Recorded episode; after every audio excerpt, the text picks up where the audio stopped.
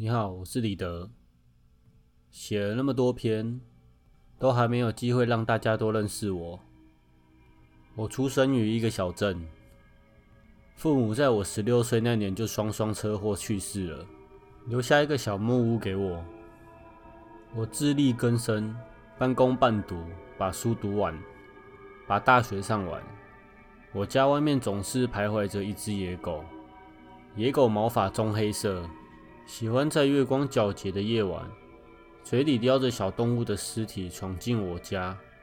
有一次，他趁我不在，竟闯进我家翻东西，把我很多收藏已久的秘密翻了出来。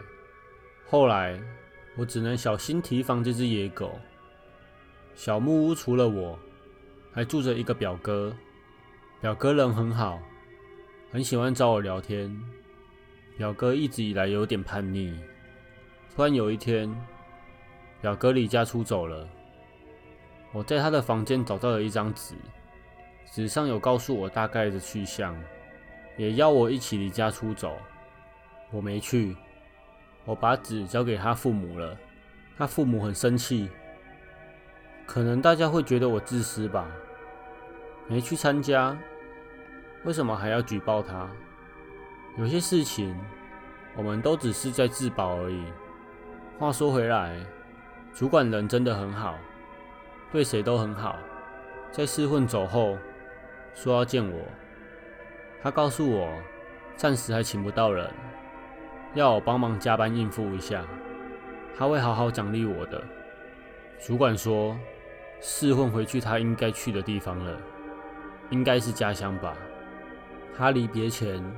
有交代主管一定要跟我说一声，我还在胡思乱想，怎么可能试混会死呢？真是我想太多了。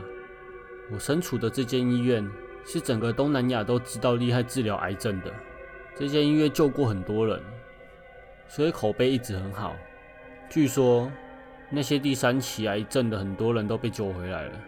能在这间医院工作，我真的觉得好光荣，身上都沾了光了呢。